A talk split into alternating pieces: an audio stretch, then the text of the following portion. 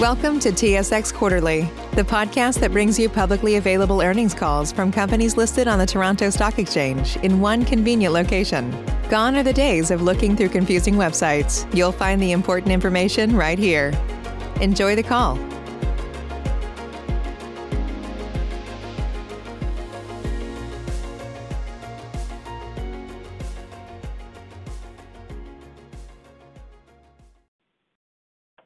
Good morning and welcome to the Q three Fiscal twenty twenty-one Financial Results Conference Call for the H L S Therapeutics. On this morning's call, we have Gilbert Godin, Chief Executive Officer, and Tim Hendrickson, Chief Financial Officer. At this time, all participants are in a listening mode. Following the management's presentation, we will conduct a question and answer session, during which analysts are invited to ask questions. To ask a question, please press star one on your touch-tone phone to register. Should you require any assistance during the call, please press star with zero. Earlier this morning, H L S issued a news release announcing its financial results for the three and nine-month periods ended September thirtieth, twenty twenty-one. This news release, along with the company's M D and A, and financial statements will be available on HLS's website and on the SEDAR. Please note that slides accompanying today's call can be viewed via webcast, a link of which is available in the company's earnings press release and on its website on the events page. Certain matters discussed in today's conference call or answers that may be given to questions could con- constitute forward-looking statements. Actual results could differ materially from those anticipated. Risk factors that could affect results are detailed in the company's annual information form, which have been filed on the SEDAR at w w w dot sedar dot com. During this conference call, H L S will refer to adjusted EBITDA. Adjusted EBITDA does have does not have any standardized meaning prescribed by I F R S. Adjusted EBITDA is defined in the company's press release and annual filings that are available on SEDAR and on the company's website. Please note that all financial information provided in the U S dollars unless otherwise specific, specified. I would now like to turn the meeting over to Mister Godin. Please go ahead, sir. Thank you, Kelsey, and good morning, everyone. Thank you for joining us. On our call today, I will start off with a review of uh, operational highlights.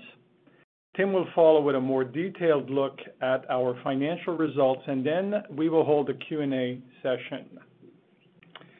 Q three was uh, another quarter of growth, driven by strength and resilience with our foundational products, as well as growing contribution from Visipa.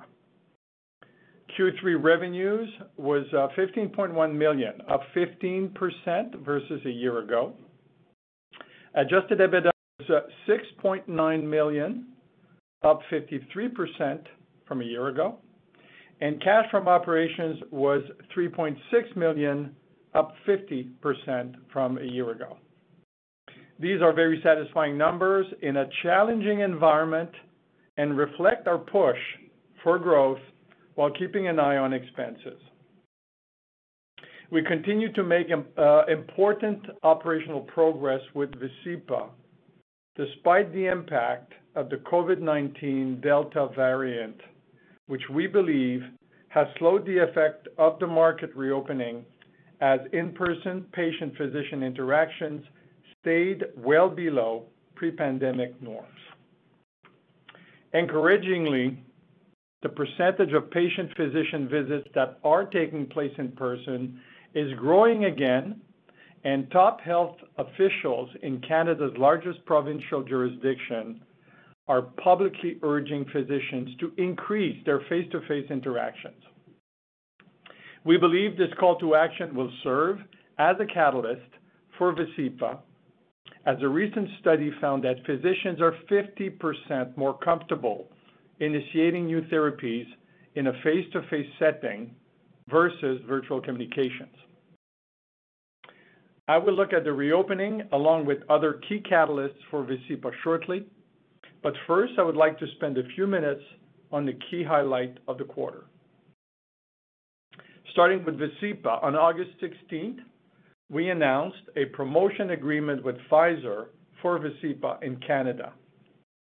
Under the agreement, Pfizer will deploy a team of sixty-six sales associates across Canada to educate and efficiently expand the level of awareness of Visipa amongst primary care physicians. Their team will complement HLS's own team of field personnel and support staff who have been and will continue to be principally focused on the specialist physician audience. I would like to draw your attention to the slides accompanying the call today, the first of which gives you a visual representation of the sales force expansion we're speaking of. We expect the partnership will accelerate bringing Visipa to a broader market while preserving its financial upside. It will provide for a more than threefold increase in the number of reps detailing Visipa, and at steady state, it will increase our physician coverage by more than fourfold. This partnership also signals a validation for the product from a well-respected partner with a strong commitment to the cardiovascular space. We believe Visipa has the potential to improve the lives of the many Canadians suffering from or at risk of cardiovascular disease, and we're excited to collaborate with Pfizer to bring this innovative therapy to those in need. Pfizer has stellar credentials in the area of cardiovascular therapies, as well as a strong track record of successful partnerships, including one recently behind the success of Eliquis. A mere four weeks after the announcement, toward the end of September, Pfizer reps began detailing Visipa, and we expect this to be an important factor in our future growth. The next slide shows the Visipa prescription uptake curve through the end of the third quarter. There are two takeaways, two key takeaways from the graph on this slide. The first is that it shows the steadiness of the growth in scripts that we have generated since launch, despite being very restricted in our interactions with physicians during the pandemic. The number of patients, prescribers, and prescriptions related to Visipa all continue to increase at a solid rate sequentially. Compared to Q two, despite quieter summer months for July and August, the quarter-to-quarter weekly scripts grew twenty-five percent, the number of patients grew twenty-three percent to more than five thousand, and the number of prescribers grew thirty percent to approximately fourteen hundred. Second, we believe that being included in the treatment guidelines from the Canadian Cardiovascular Society, Heart and Stroke Foundation, and Thrombosis Canada is becoming foundational and will continue to gain in recognition and benefit as we broaden, broaden their dissemination with the larger sales representation in the field. We expect to see a steady trend upwards and greater impact from both factors here in Q four and into twenty twenty-two. We have spoken previously of five catalysts noted on the right-hand side of the slide, which we believe are essential components in reaching a steep growth curve for Visipa. This inflection point is typically encountered in successful launches when all of the key catalysts come together.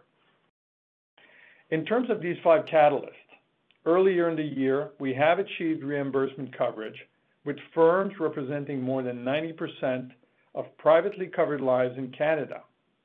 And since March, Visipa is now part of the recommended treatment guideline for three of Canada's most respected organizations in the field of cardiovascular health.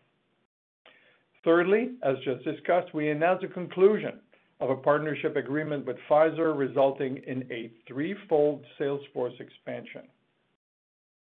Although evanescent at times, the fourth catalyst hinges on COVID nineteen related restrictions continuing to ease, while slower than we anticipated at the end of Q two. The trend is in the right direction, And since vaccine adoption in Canada has been strong, with seventy-three percent of all Canadians now fully vaccinated, including eighty-three percent of people twelve and older, Canada sets a strong foundation for a return to a more normal social and healthcare environment. As mentioned earlier, in-person interactions between patients and physicians are increasing but remain relatively low. As reported by the Office of Canada's Health Minister, only fifty-six percent of all physician visits in the month of July were face-to-face. In-person meetings are an important factor, as physicians are fifty percent more comfortable initiating new therapies via in-person consultation versus a virtual consultation. This is a contributing factor explaining why the overall Canadian prescription market went from a four to six percent growth rate pre-pandemic to a flat, then negative rate of growth in the past three quarters. So while this has slowed us down, the recent trend that our lead indicators are going in the right direction. Canada has a well-vaccinated population, and health officials are taking the bold step to publicly encourage physicians to increase in-person interaction.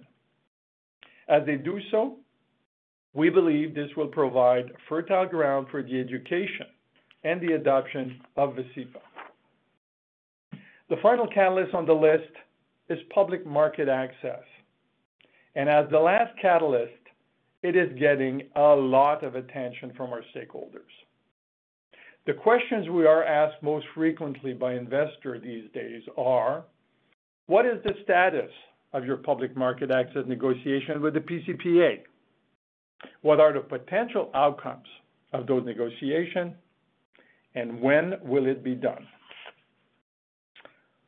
Let me remind you, from the start, we have said that we must respect the process laid out by the P C P A, and one of those principles is that these discussions are confidential.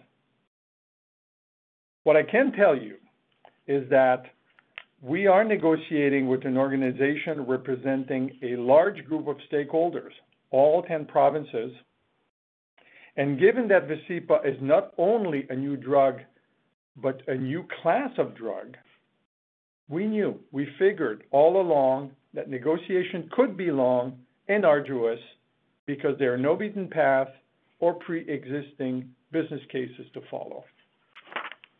What I can also tell you, or repeat because we said it before, is that it is not unheard of for some products to take up to thirty months to gain public reimbursement, but we think our negotiations could likely take eighteen to twenty-four months, given Visipa's clinical profile and the fact that it was the subject of a priority review. And that remains our aim. We are currently at twenty months and working hard at it. As to potential outcomes, foremost is concluding an agreement with the P C P A covering all ten provinces. That is certainly the goal here for us. This said, and since we're asked about it, the P C P A process can also result in different outcomes, involving a subset of provinces or creating circumstances where provinces could engage individually in a negotiation. But I want to make it clear again that while these, th- there are different paths possible, our efforts are aimed at universal access. Visipa was subject to a priority review by Health Canada. It has strong clinical data supporting it.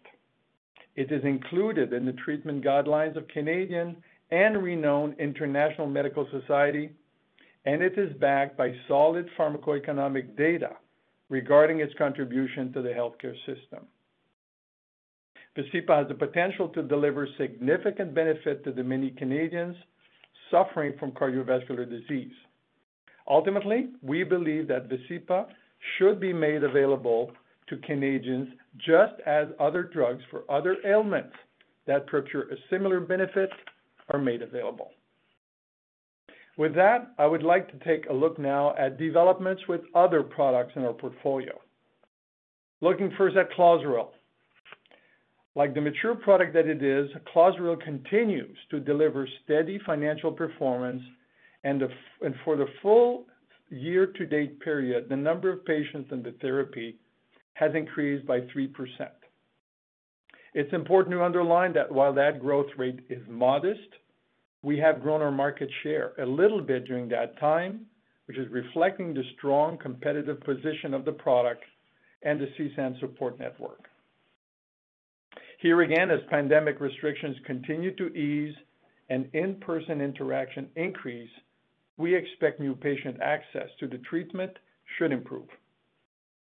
C SAN Pronto, our point-of-care safety blood monitoring device that addresses frequent traditional blood draws for safety monitoring, the biggest barrier to clozapine adoption, is also expected to help improve patient access to Clozaril.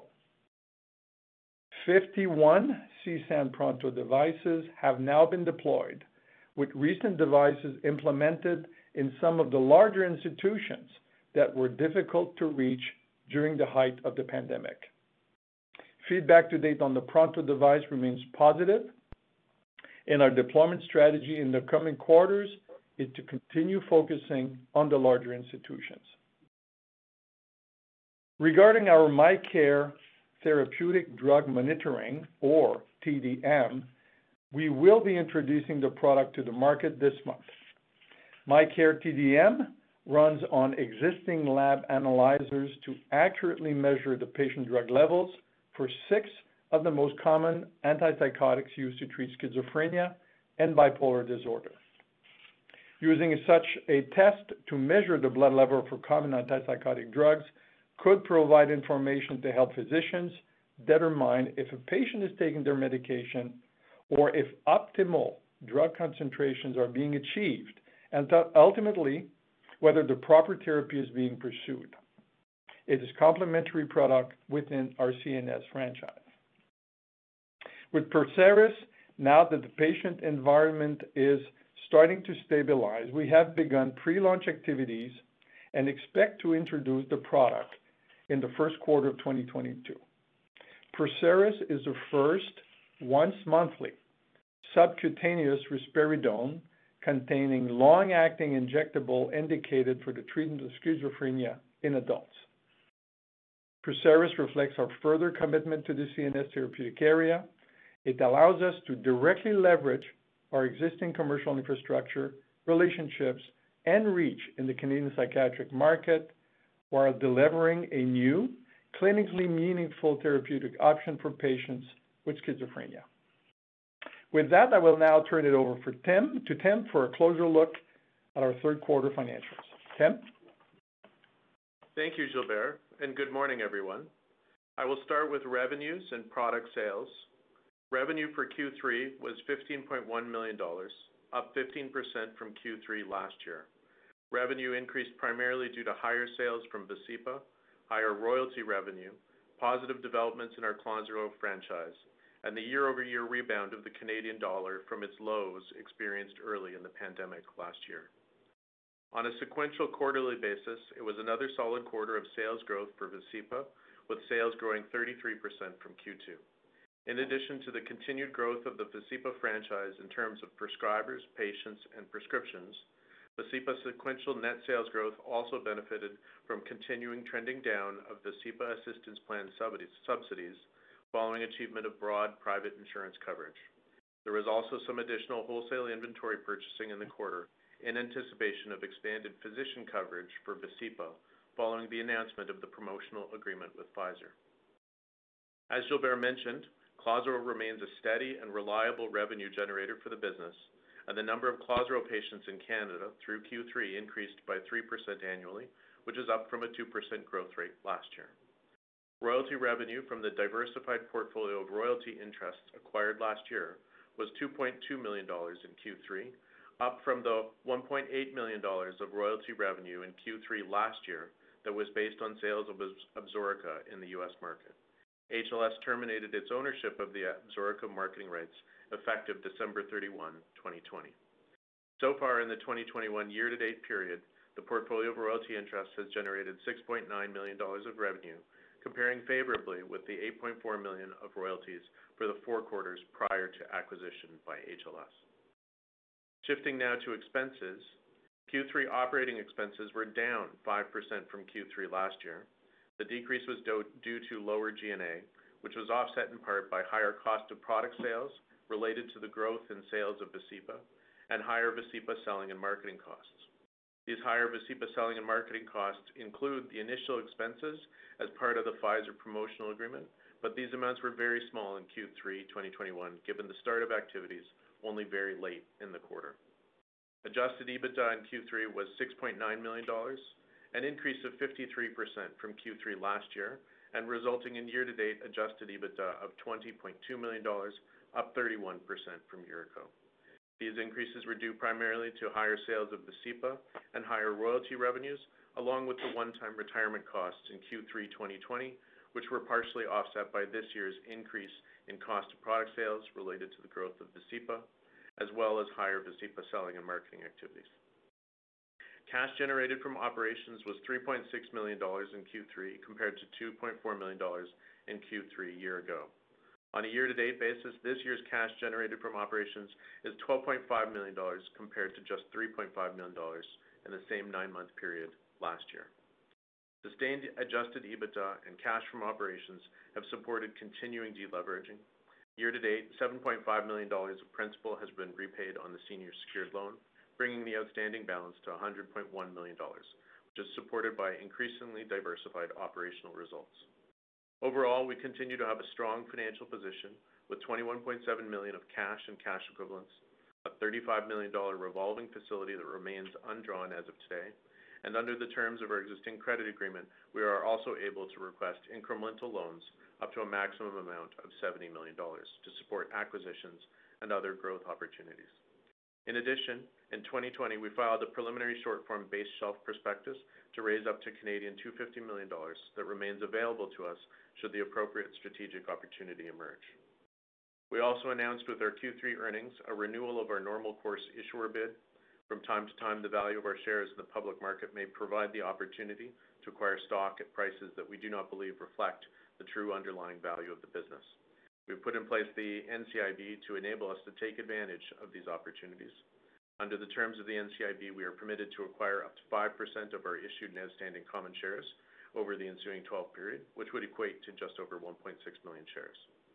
And finally, yesterday, the Board of Directors declared that the subsequent quarterly dividend of Canadian five cents per outstanding common share is to be paid on March fifteenth, twenty twenty-two, to shareholders of record as of January twenty-eighth, twenty twenty-two. With that, I'll pass it back to Gilbert for his closing comments. Thank you, Tim. Uh, as we noted on our last call, we understand that some observers may be a bit tired to hear about the impact of COVID nineteen on our rollout and performance in general, and trust me, uh, so are we. But uh, while rooted in the day-to-day reality, we continue to believe that the environment is improving and that important progress is being made to help grow Visipa faster and larger. Visipa seeks to address a large and critically unmet need in the market. It's a first-in-its-class therapy and one that has the potential to assist thousands of Canadians in their battle against cardiovascular disease, which remains the number one, the world's number one killer. With three of the five growth catalysts in place, the pandemic restrictions easing progressively, and the efforts being made to gain public reimbursement, we remain confident in the long-term potential of the product and in our peak year sales estimate for it. The trend forward is upward, as evidenced by the sequential growth in the number of patients, prescribers, and prescription. We are staying focused on the things that we can control or influence, and on not getting distracted from the end goal. While the effect of the pandemic is real, significant, and has slowed us down, it doesn't change the fact that the need for cardiovascular risk reduction remains immense, that Visipa is the first and the only solution for our patients, and therefore the Visipa potential remains unchanged. That concludes my prepared remarks. At this point, I will ask uh, Kelsey, the operator, to please provide instructions for asking a question. Kelsey? Thank you. Ladies and gentlemen, we'll now begin the question and answer session. Should you have a question, please press the star followed by the one on your touch-tone phone. You will hear a three-tone prompt acknowledging your request, and your questions will be polled in the order that they are received. Should you wish to decline from the polling process, please press the star followed by the two. If you are using a speakerphone, please lift the handset before pressing any keys. One moment, please, for your first question. Your first question does come from Noel Atkinson from Clarus Securities. Please go ahead. Hi, good morning, Gilbert and Tim. Uh, well done in Q three, and thanks for taking our questions this morning. Um, first off, just on the, the Pfizer sales force. So uh, out of the gate here, uh, over the last sort of six weeks or so, how many doctors were the sales force targeting in this sort of initial rollout phase? Uh, we'll give you g- general numbers here, recognizing that those numbers grow over time, right? Well. Yep. When, when endodgens have been uh, called upon and in, uh, at the regular rate, uh, eventually that target gets broadened. But uh, notionally here, you can think in terms of, uh, you know, at steady state, we will go from what would have been probably close to three thousand doctors to now a new height of about twelve thousand. For the time being, it's a little lower than that because we're in the introductory phase here, and, and we're focusing on a slightly narrower audience on a per-territory basis. So let's say uh, right now twenty-five hundred augmented by another seventy-five hundred, but at maturity, that total will, will be closer, if not exceeding twelve thousand doctors. Okay, great.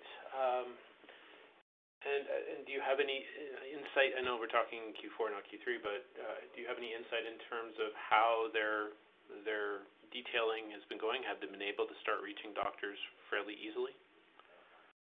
Well, uh, actually, uh, here again, this this is a, a process that follows a number of phases. Uh, there was already a significant overlap between uh, the audience that they were already covering and the one that we will cover in the future as it relates to Visipa. So that brings uh, that brought a lot of conveniency in setting up or, or using pre-existing appointments. Um, but, uh, you know, in the, in the first stance, and this deployment really uh, uh, started at the very end of the third quarter, uh, it was essentially going through the motions of uh, reorienting their, their planning and their agenda. Uh, and I think that through Q four, there will be a ramp up and they will get closer to their steady state in terms of, uh, of activity.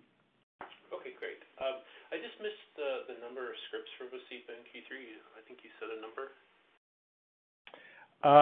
Um, I don't know if we said the number here. The the the uh, uh, the scripts that uh, relate to the weekly reported numbers that we showed, that chart that we showed here, would represent a twenty-four point seven, I think twenty-five percent increase quarter over quarter. Um, I, I can circle back and give you that exact ratio between one and the other. It's a simple add-on of the data points on a weekly-to-weekly basis. So uh, twenty-five percent might might uh, uh, might be the most reliable thing I can give you today, but we can follow up with the very number. Okay, great. And then just finally, uh, again, asking on Visipa and the rollout and the Pfizer here. Um, the sales and marketing expense growth. So your, your expenses were really well contained in Q three. Um, what should we be thinking about in terms of the, the expense right here in Q four? I'll just a, a very quick preface, and uh, preface, and Tim can can take it from there. Uh, y- you know, we we spend uh, promotionally speaking, we spend in a responsible way, meaning that uh, we want the spending to produce a result. And uh, in the case of a launch, of course, there are many such uh, spending activities that are fully warranted. There are a few others that can either be deferred or set aside and pursued uh, uh, shortly thereafter when the conditions are better. So that was kind of a mindset here. We haven't been pulling for any other reasons than, than efficiency of the resources, uh, in the context of the current restrictions. I think we've alluded to July and August being uh, a very soft month from doctors' availability and patient visit standpoint. Um, so it, it was in certain uh, cases just a natural result of that, unavailability or inability to spend, or just a decision to d defer by one month and, and to uh, engage. So, Tim, you want to say a few more things on that? Um, thanks, Gilbert. Uh, um, You're, you're, you're quite right. Um, two of the three months of the quarter and the, and the summer, and there just, just isn't a lot of opportunity to uh, spend effectively. Um, in terms of, you know, thinking about where, where things would go, um, I think if you, if you look back at the, at the selling and marketing spend that we had in, in Q two, that represented when we were able to uh, uh, make good, good use of effort in behind the, the introduction of the guidelines. I would expect something more like that. Um, Uh, going forward. Eventually, as the um, sales force expansion ramps up, uh, we'll see that add. But again, that's, that's you know, a reasonable increase and, and probably not more than a couple million dollars a quarter um, in the foreseeable future. Okay, great. Thank you. Your next question comes from Justin Keywood from Stifel G M P. Please go ahead.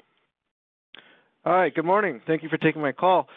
Just on uh, the Clozaril contribution, uh, the sales were down four percent in the quarter, but uh, in your opening remarks, uh, you mentioned the patients uh, being up three percent. So just wondering if you can provide some additional context on the ordering dynamics there. Yes, um, most certainly, because uh, uh, there could be an apparent disconnect between a growth in patient and sales that uh, are fluctuating. I can tell you that since the The pandemic began, there has been a disruption in the market. If you recall, at the outset, we saw a lot of product loading. Uh, true, and actually, it, it, it's at the root of that chart, or an element of that chart that I showed, the, the very strong Q two twenty twenty and even Q three twenty twenty was essentially uh, loading, even hoarding at pharma levels. Uh, so that, of course, uh, did apply to Clozaril as it applied to many other drugs. So the duration and the ongoing uncertainty of the pandemic has led to variability and uh, lack, lack of ability to fully match what's happening in the field versus what's happening at the ex-factory level or also at the retail or within the trade uh, segment. So fundamentally, Uh, net sales uh, will follow the trend in patients. Patients have been growing, and that is the fundamental track we believe we are on. Uh, there, there's always some seasonality. There's always some trade inventory adjustment from period to, to period, especially in the context I just described here. And, and this year, there's been another factor uh, in that there's been uh, a number of uh, trade consolidations resulting in some uh, one-time changes in, in demand. Uh, for those that are familiar with that, there's, there's been a merger uh, in Quebec, Metro and Jean Coutu, uh, and there's been also McKesson, Rexall, uh, Shopper Drug Mart uh, activity here. Those consolidations are uh, inducing additional disruption. They don't change the demand, but they do change the trade consumption pattern, and those consolidations are of a nature to Uh, sometimes create, you know, a one-time positive effect or one-time negative effect. So uh, kind of a big soup here with the ins and outs. Uh, we focus on the lead indicator, and that's the patient count. And we know that over a reasonable period of time, all those elements uh, get reconciled. Understood. And are we largely through uh, kind of this un unusual ordering dynamic? Like, should we have a, a more uh, normalized uh, quarter in uh, Q four and beyond, or, or does this variability still show up? Tim, you want to comment on that? So, I I think I I think so.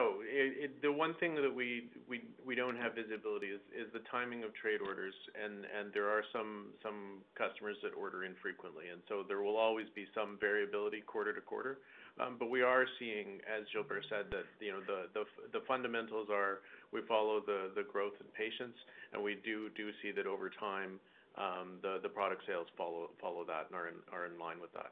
Um, when we start reporting year over year, quarter over quarter, then then there are some of these dynamics that that that can that can affect that. But the the, the health of the business does follow um, the patient demand. When everyone's on the same page, getting things done at work is easy. Make a bigger impact at work with Grammarly. Grammarly is your secure A I writing partner that allows your team to make their point and move faster. You can even save time by going from spending hours editing drafts to just seconds. Join the ninety-six percent of Grammarly users that say it helps them craft more impactful writing. Sign up and download Grammarly for free at grammarly.com slash podcast. That's grammarly.com slash podcast. Easier said, done. Okay, understood.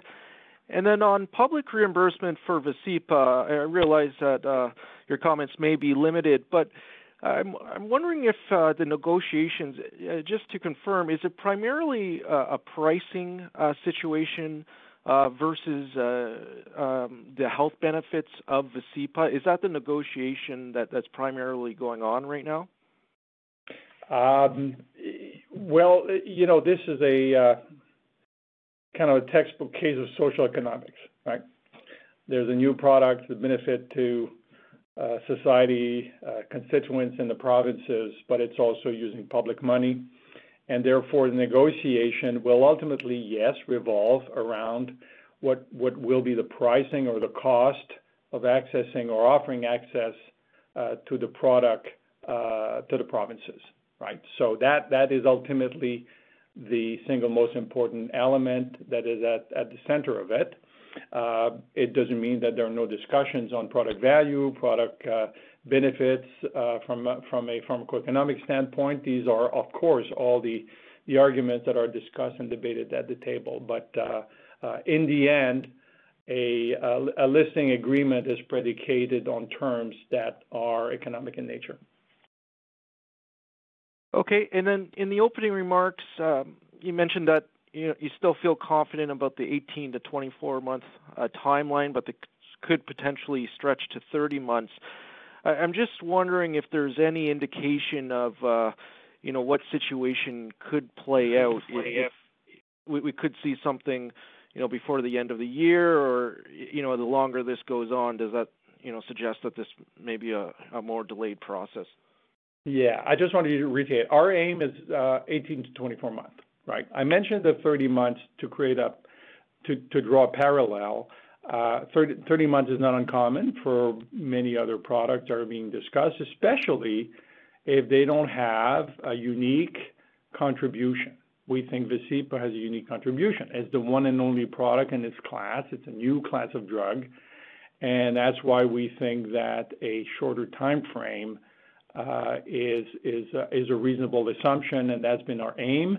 Uh, as I said, uh, twenty months have elapsed. Uh, there's still four months to go.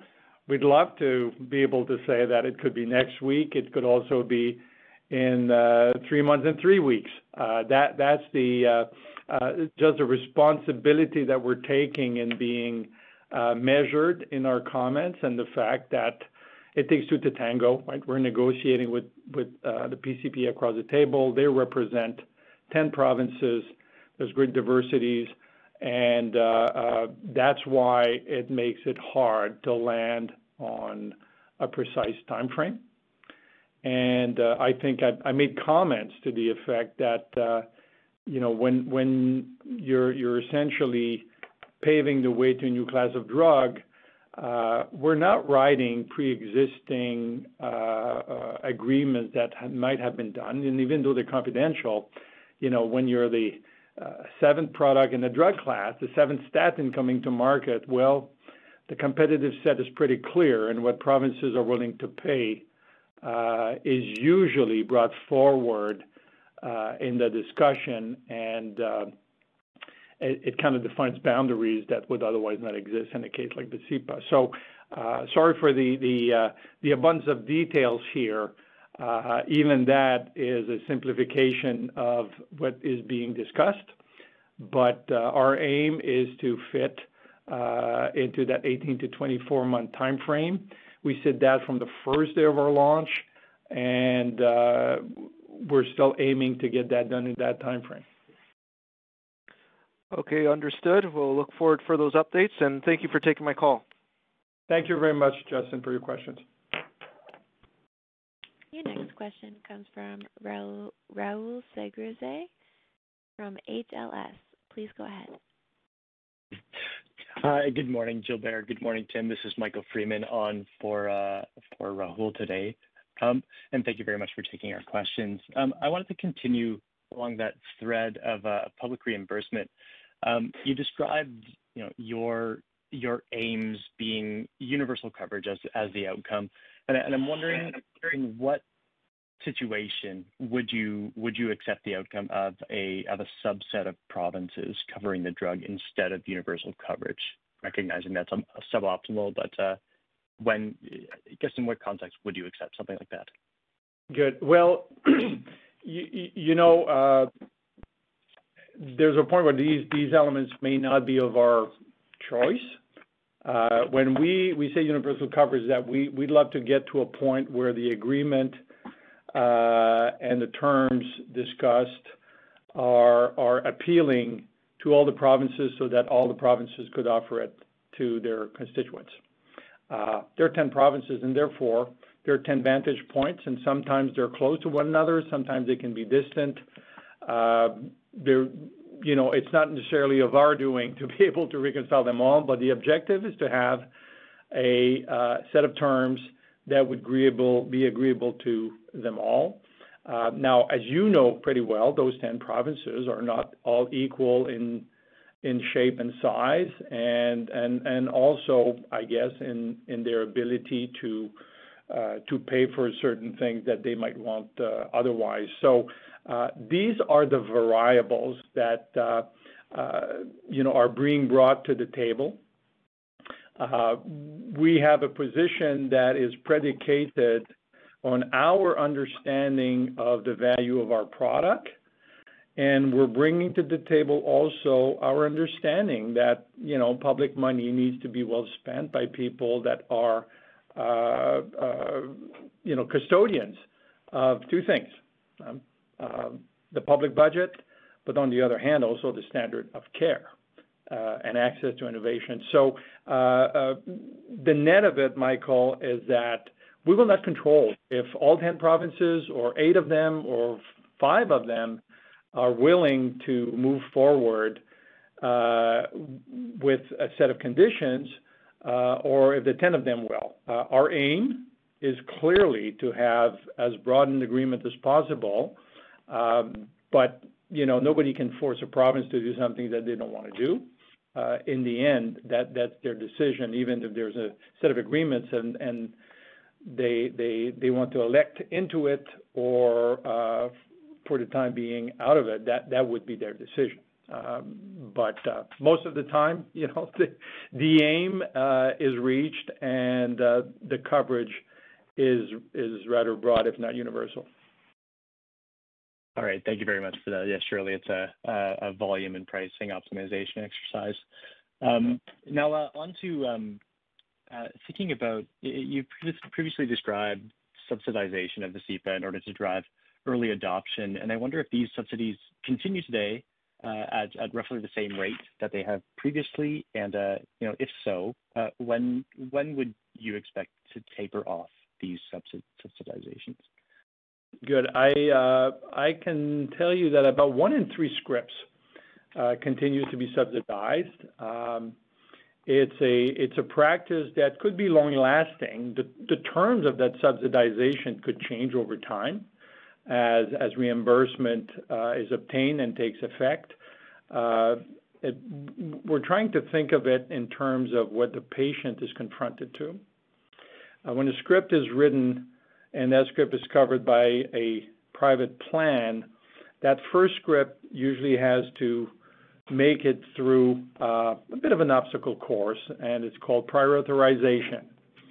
And that means that the payer will first make sure that this is in the right indication, and uh, secondly, uh, they'll make sure that you know maybe certain tests have been done showing that yes, triglycerides over a certain level, and the patient is indeed on the statin. So that kind of thing.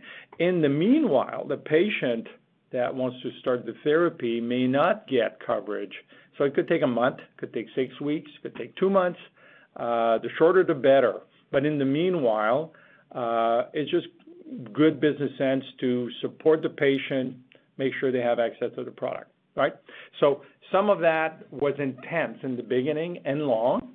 Uh, it continues to exist, but the duration of that uh, subsidization is uh, is shorter as we get into the rhythm of those uh, the processing of those claims at the various uh, companies. So uh, it, it's something that oftentimes companies continue throughout the launch and beyond the launch, and uh, see the the uh, uh, you know the the the continuation of it is uh, is something that uh, continues to add on to the normal growth of things. uh, it, it would make a lot of sense for us to uh, uh, continue, maybe curtail the program to, to the specifics of the time, but to continue to do that. It's, when you think about it, it's a driving mode, it's favoring access, it's uh, making sure that, you know, converting on a prescription isn't delayed or dropped.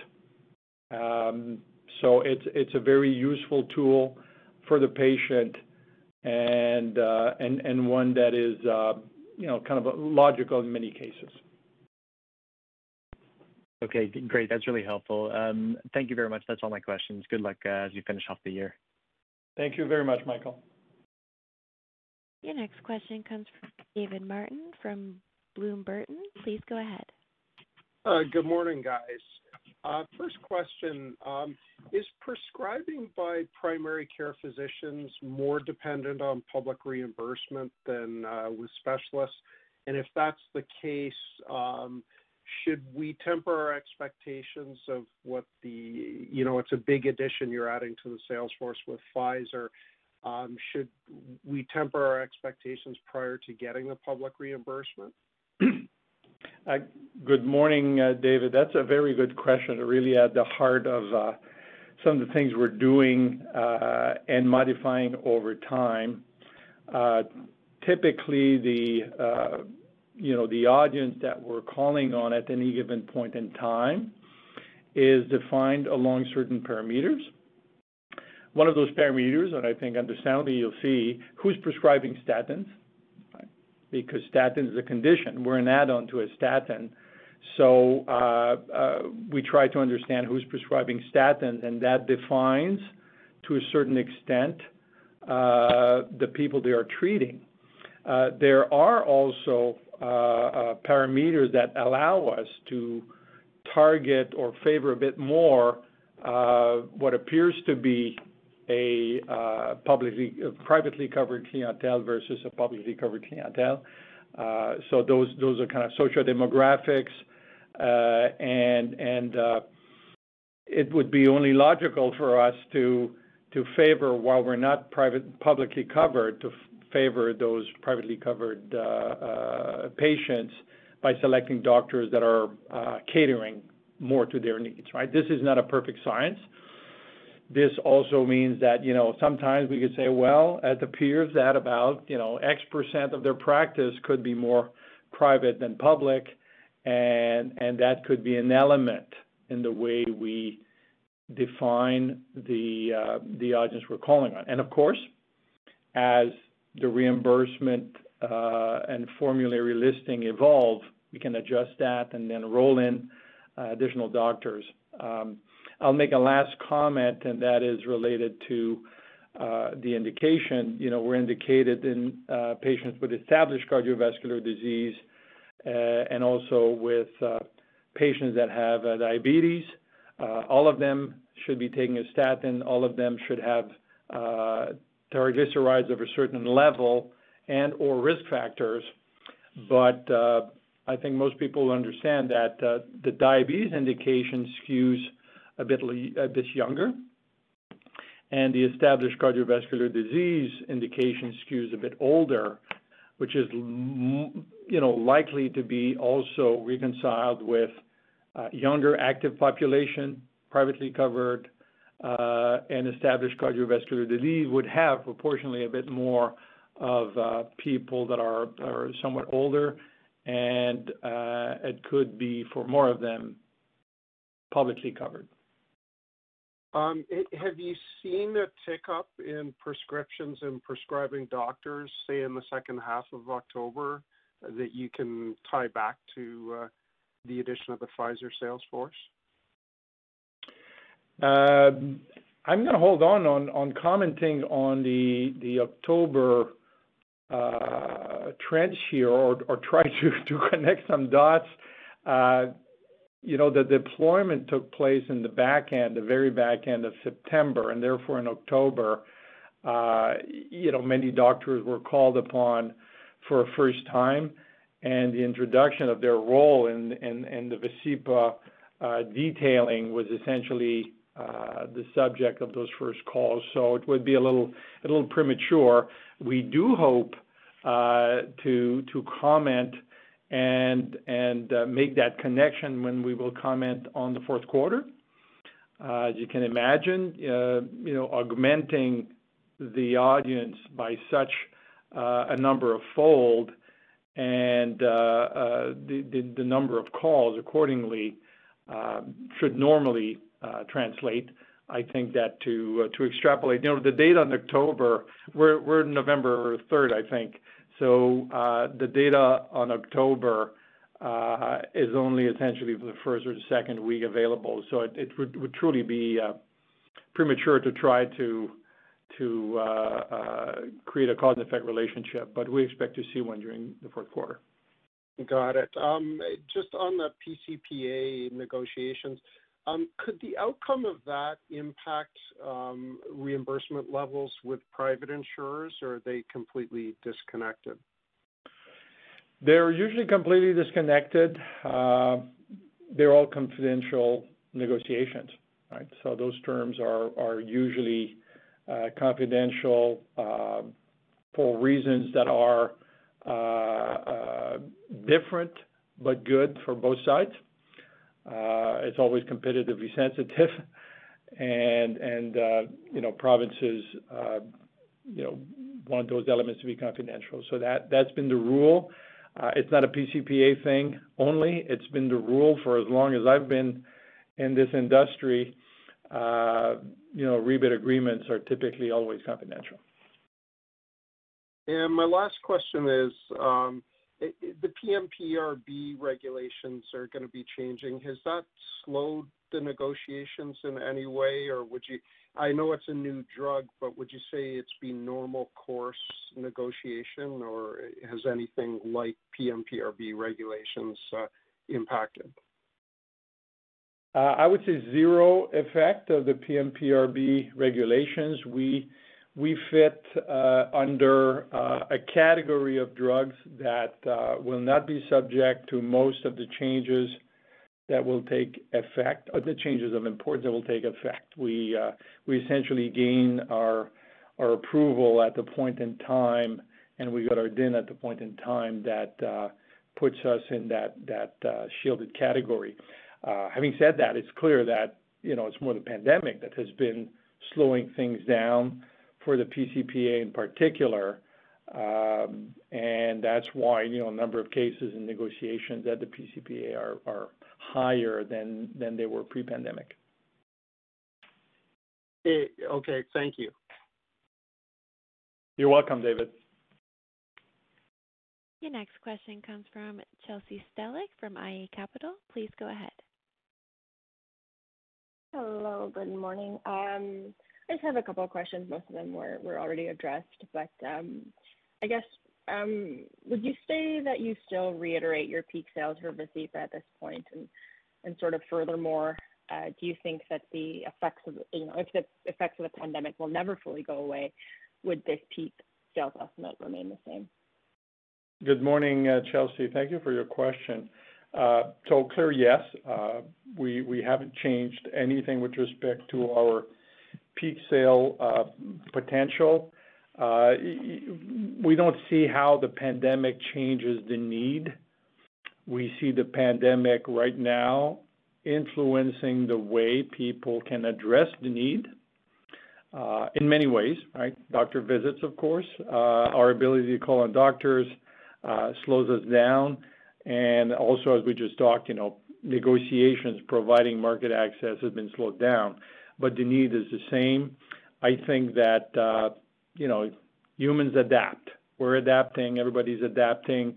Uh, we we we have, you know, anecdotal evidence of doctors saying, well, you know, this this is the new normal. Life life has to go on, and uh, uh, eventually we find a way to to conduct our business. So um, uh, as far as we're concerned, there's no change in our view on the peak year itself. Good to know. Um, I guess sort of high level questions. Um, I know you mentioned uh, fifty-six or so percent of physician visits were face-to-face in July. Do you have any um, stats on where we are now in, in November, late October, kind of? Uh, I, I will. I may have to follow up uh, with you on that uh, after the call. We we do get market research uh, uh, information periodically. I don't know if this would apply to November. It would certainly apply to September and maybe part of of October. And uh, you know what what we're, we're tracking has a, a number of dimensions. I think we've alluded to some of that in the script. Um, everything gets we try to measure everything versus the pre-pandemic era. Um, and uh, I would say that you know the ability to see doctors is definitely still lower, probably at least thirty percent lower than it used to be. Uh, the nature of those calls is different.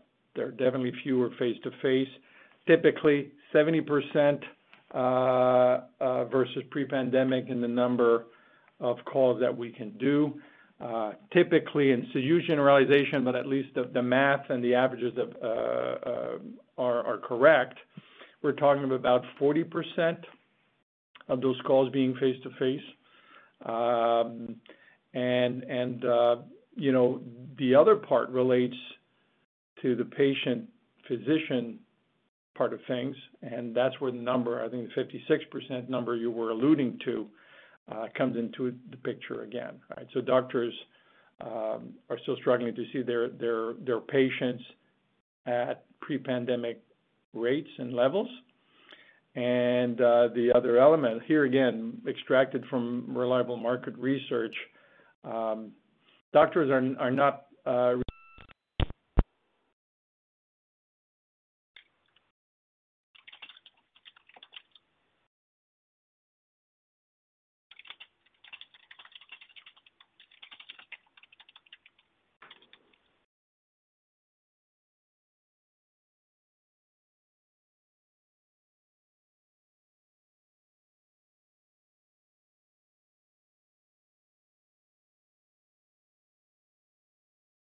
Operator, is the call still underway? Yep, the call is still in effect right now. I'm just going to see where Mister Godin is.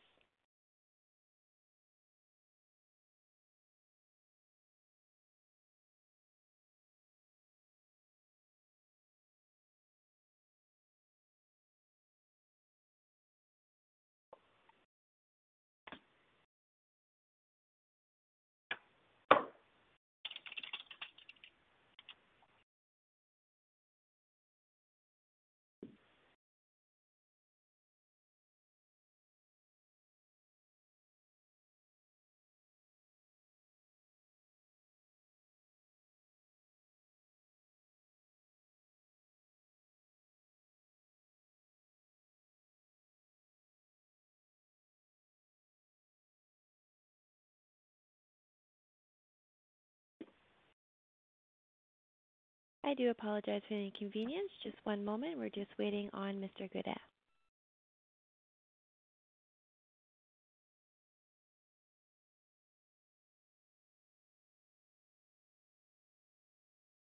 Well, while we're doing that, um, Chelsea, did you want to proceed with your next question? Uh, yeah, sure, I guess. Um, um, So I guess uh, you said fifty-one C SAN Pronto devices have been now deployed. Is there a goal, or is you know, some sort of guidance on, on, on these devices that we can see in the next quarter or so? Yeah.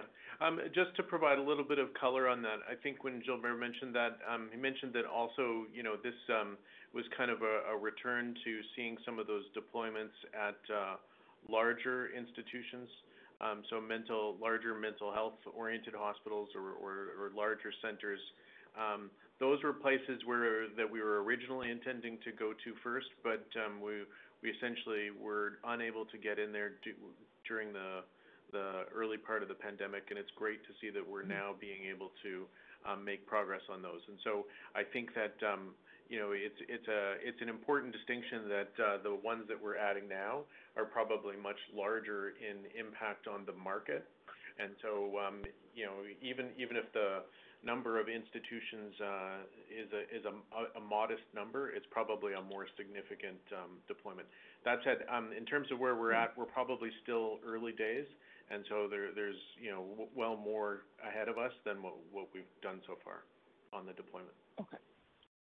Great. Good morning, yeah, Gilbert. That's, Gilbert. That's I'm, I'm, I'm sorry, I, I, uh, I'm back. Tim did a good, good job of answering the question while you were away. So um, good. Technology yeah, is wonderful, you. especially when it works. Absolutely. Fantastic. Next, thank you, Chelsea. Your next question comes from Tania Gonzalez from Canaccord Genuity. Please go ahead.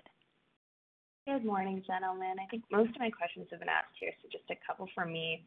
Um, following up kind of on Chelsea's line of thinking, on the peak sales estimate, I understand why you wouldn't change the actual peak sales guidance, but with like a year and a half now of muted uh, deployment potential, should we be thinking about pushing out our uh, our timeline for when we reach that peak sales? I, I don't think you've changed your deck yet, but uh, wondering if twenty twenty-five is still a reasonable estimate.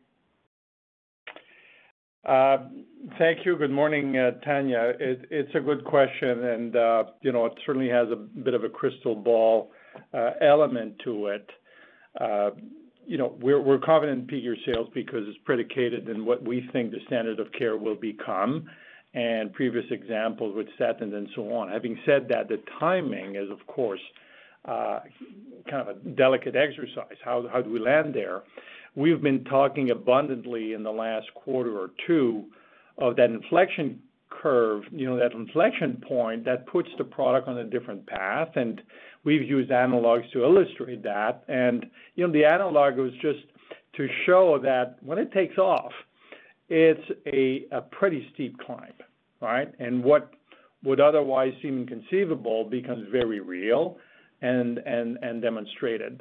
So in our case, uh, some of the things we discussed this morning are directly related to that inflection point, the time it will, the time uh, at which it will happen, and the steepness of it will become apparent. So I think these are the elements that we would probably uh, use uh, uh, to determine if, you know, is it going to happen by the end of twenty-five or will that slip into twenty-six?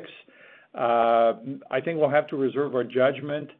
Uh, the one thing we try not to do is to, you know, do, to be so sensitive out of extreme caution and, and to, you know, change those parameters all the time. We will change them if we have uh, a signal that is pointing to that. And if the signal says, you know, we still think that twenty-five is a good time frame, uh, we'll do that. Uh, we're not quite there yet. Uh, apologize for kind of uh, beating around the bush on this one, but the fact is that, uh, you know, uh, I don't think that bravado saying, of course, we'll be there, or or just hedging by saying it'll be delayed uh, would be genuine. We're, we're, we'll wait. We have a few seminal events uh, in, in the making here that will give us a shot at that. Okay. Excellent. I will be patient and wait. um, and Thank you. I, I think you guys have already talked to this a little bit already, but that marketing and sales line, um, Tim mentioned it should revert to more normalized levels in Q four. Will there be any outsized contribution from the Pfizer, like uh, as part of the Pfizer agreement, any one-time costs in that line item that we should be forecasting? You want to comment, Tim? Yeah, it, it's a it's a good question. I, I think it, it kind of does um, highlight in some respects how how expanding our coverage in this way has kind of de-risked that expansion for us from a financial standpoint. Um, the the short answer is no, there isn't. And so um, when you when you think of if we were doing this ourselves, there'd be a lot of upfront costs related to recruiting and staffing and training, um, and then the original deployment. Um, whereas that that's really not the case. What we'll see is we'll see a gradual ramp as the activities uh, ramp up, and um, and so so it, it, it won't be have that um, that blip, if you will. Perfect. Um, on uh, this is a little bit non-material at this point, but I'm wondering if you can provide an update on Trinomia. I know there was an ongoing study we were waiting for data from before resubmitting. Do you have a, a timeline estimate for when we might get that? Uh, general timeline, yes. Uh, we're still in the waiting phase uh, because the uh, I think the remarks uh, we obtained from Health Canada were uh, requiring that we we use and report on an ongoing trial. It's a Spanish independent ongoing Spanish trial, uh, and I think that trial is uh, scheduled to conclude, you know, very near time. Uh, we we heard and understood end of year, uh, so hopefully uh, communication of those results will be available and. Uh, Once we will have had a chance to complete our review of that data from the ongoing Spanish trial, uh, and that we are in a position to determine the regulatory path forward. In other words, how well this does indeed address some of the questions requested or, or deficiencies identified by, by Health Canada. Uh, it, it could easily be, you know, uh, we're talking here, if study results are available to us before the end of the year, uh, you know, we, we could be able to make that determination in the following three or four quarters and and provide that answer. So uh, I think in, in terms of Trinomia, to think of uh, a resolution, a favorable resolution in less than a year would be optimistic. Um, I think that, that that's pretty much, you know, the terms and the sequence of event uh, that we're contemplating. All right. That's very helpful. Thank you. Um, and then last one for me, your your balance sheet continues to be in really good shape. Uh, I don't think you provided this in a while, but could you give us any um, color on the M and A outlook? Are you are you looking at uh, things north of the border, across south of the border right now? Um, with Visipa, with the launch delayed, and you not maybe not as busy as originally expected. Um, Is there more potential to execute on, on M and A deals? Yes. Uh, I'm, I'm not going to bring in the pandemic, but it's clear that it's a factor that's been uh, uh, uh, holding uh, certain developments that could probably have, have occurred otherwise. Uh, just as a preamble, I want to state that we've seen some recent activity in the spec pharma space in the last couple of months. There were two fairly uh, visible material transactions. Uh, we have been on a continuous active lookout through twenty twenty-one with two aims. One of them is augmenting uh, the existing, right, the C N S and the C V cardiovascular portfolio with products that would be commercial stage, that's easier said than done, or uh, option to license uh, products that would be complement, just like we did with uh, with uh, Perseris and, uh, and MyCare. And secondly, uh, we're looking uh, for U S commercial platform. I think we talked about that before. That platform uh, could be equal in size and in potential to what we have in the Canadian territory. Um, that's because we think that scale matters in our industry. Uh, it's a way to uh, uh, get more visibility. It's a way to diversify the stream of revenues. It's a second axis of growth, um, and and uh, you know, of course, uh, it needs to be done in a way that is uh, uh, bearing in mind the fact that we have a very potent asset in our hands today, uh, and that is Visipa. So uh, it's not just about combining for combining and gaining scale. It's about finding something that would be uh, uh, accretive in, in the broad sense, and and would continue to be more of the same in terms of uh, you know, excitement and and promise of of uh, future value creation.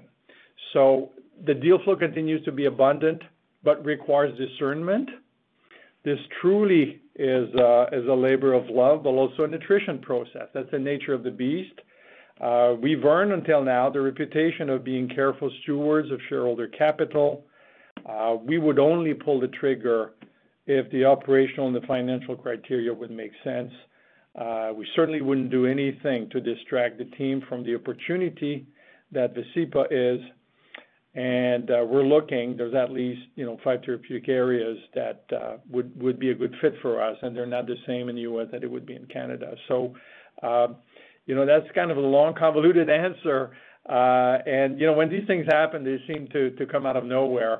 Uh, the fact is that, uh, you know, it's a, always a very intense uh, research, process of analysis and attrition. And typically you, you turn, you know, you turn twenty stones to find one that is worth uh, pursuing. And once in a while, those that you pursue fully materialize. Understood. That's very helpful. Thank you, Gilbert. That's all for me. Thank you very much, Tanya. There are no more further questions. Mister Godin, you may proceed. Well, uh, thank you very much, Kelsey. And uh, thank you all for participating on today's call. We look forward to reporting to you on our progress uh, throughout the year. Thank you very much. Have a wonderful day. Bye-bye. Ladies and gentlemen, this concludes your conference call for today. We thank you for participating and ask that you please disconnect your lines.